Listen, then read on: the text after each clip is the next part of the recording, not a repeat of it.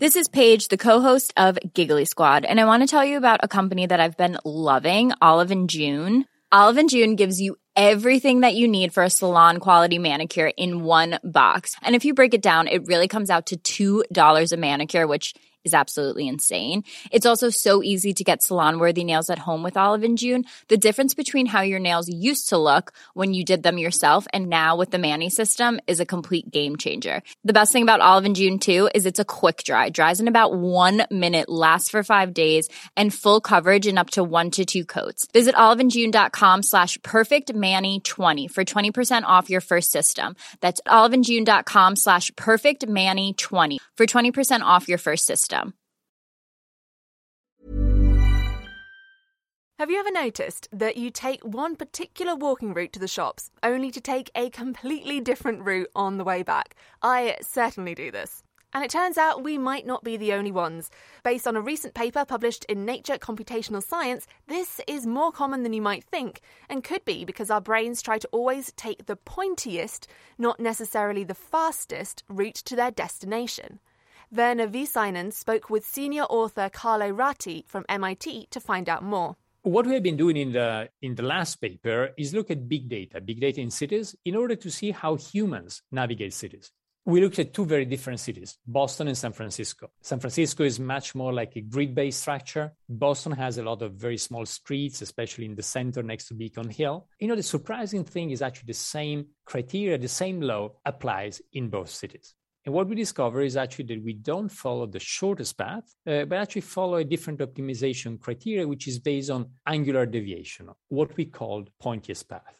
The other interesting thing is that uh, what you see is that A to B and B to A are not necessarily symmetrical. If you follow the shortest path, it would be the same. If you don't follow the shortest path, you would expect a difference in going from A to B or B to A. And that's what we measure both in Boston and San Francisco. And I'm pretty sure this you know, will be validated in many other cities across the world, also with very different urban textures. What was the motivation for you to study this? That dates back to when I was a student at Cambridge in the UK.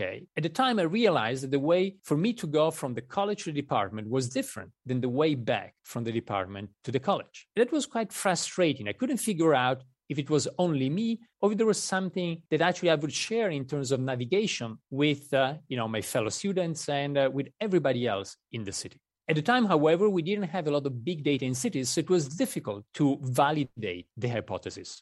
However, in recent years, things have changed. Now, with smartphones, there's uh, a lot of data which is being collected from aggregate people in the city. So, by looking at this data, looking at big data analytics, then we could really figure out that uh, what I initially noticed in my university days is something that's quite common in the way we navigate cities the optimization criteria in our brain seems to be very close to what happens with animals. So it has been very well recorded with mice and other animals that they usually follow what is called vector-based navigation, looking at the target and trying to get as fast as possible to the target. Well, that's a bit different than the shortest path, and that seems to be how our brains are wired in order to navigate cities. So, why is it that humans follow this vector based navigation instead of following the fastest route to the destination? Actually, from a cognitive load point of view, it's much easier to follow vector based navigation. Shortest path calculation can be quite taxing. Our smartphones, our computers can do them, but you know they take a lot of computation in, in our brain. So we could actually speculate that probably thousands of years ago in the savannah it was good enough in order to point to the target, and uh, you know that would actually free some additional computing power in our brain to avoid the lion maybe on the path.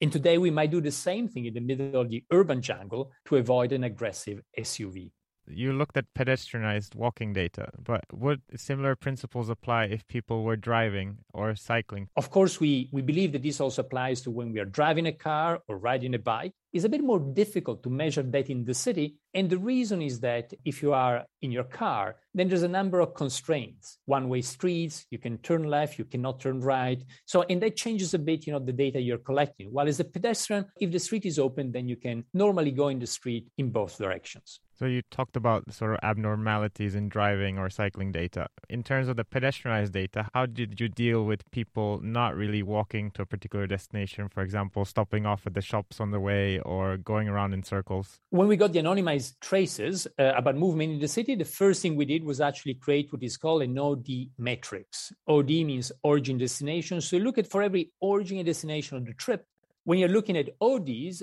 automatically you're excluding people who might just go for a stroll and go for a walk without having a clear origin and destination. So, what's the sort of relevance of this to the everyday person? What could they learn from it? Today, we work more and more with technology. You know, we navigate the city looking at our smartphones. Tomorrow, we might be in self driving cars. What we are seeing here is actually that our brain follows a different optimization criteria than uh, the smartphones in our pocket. And so, it's very important to understand the behavior of both in order to create a better coupling in terms of relative time lost, how much slower are humans on average compared to the optimal route? The shortest path and the pointiest path, they're not that different. So you could argue that the pointiest path is good enough. The key thing is that it depends on the urban mesh, on the network of streets and, you know, how you optimize there. In some cases, you might lose very little. In some other cases, you might even lose like 10%. Certainly, in my university days at Cambridge, uh, I was probably losing 5% of my time by actually not taking the shortest path, but the pointiest path uh, I could tell now my supervisor at the time that I could have finished my PhD much earlier.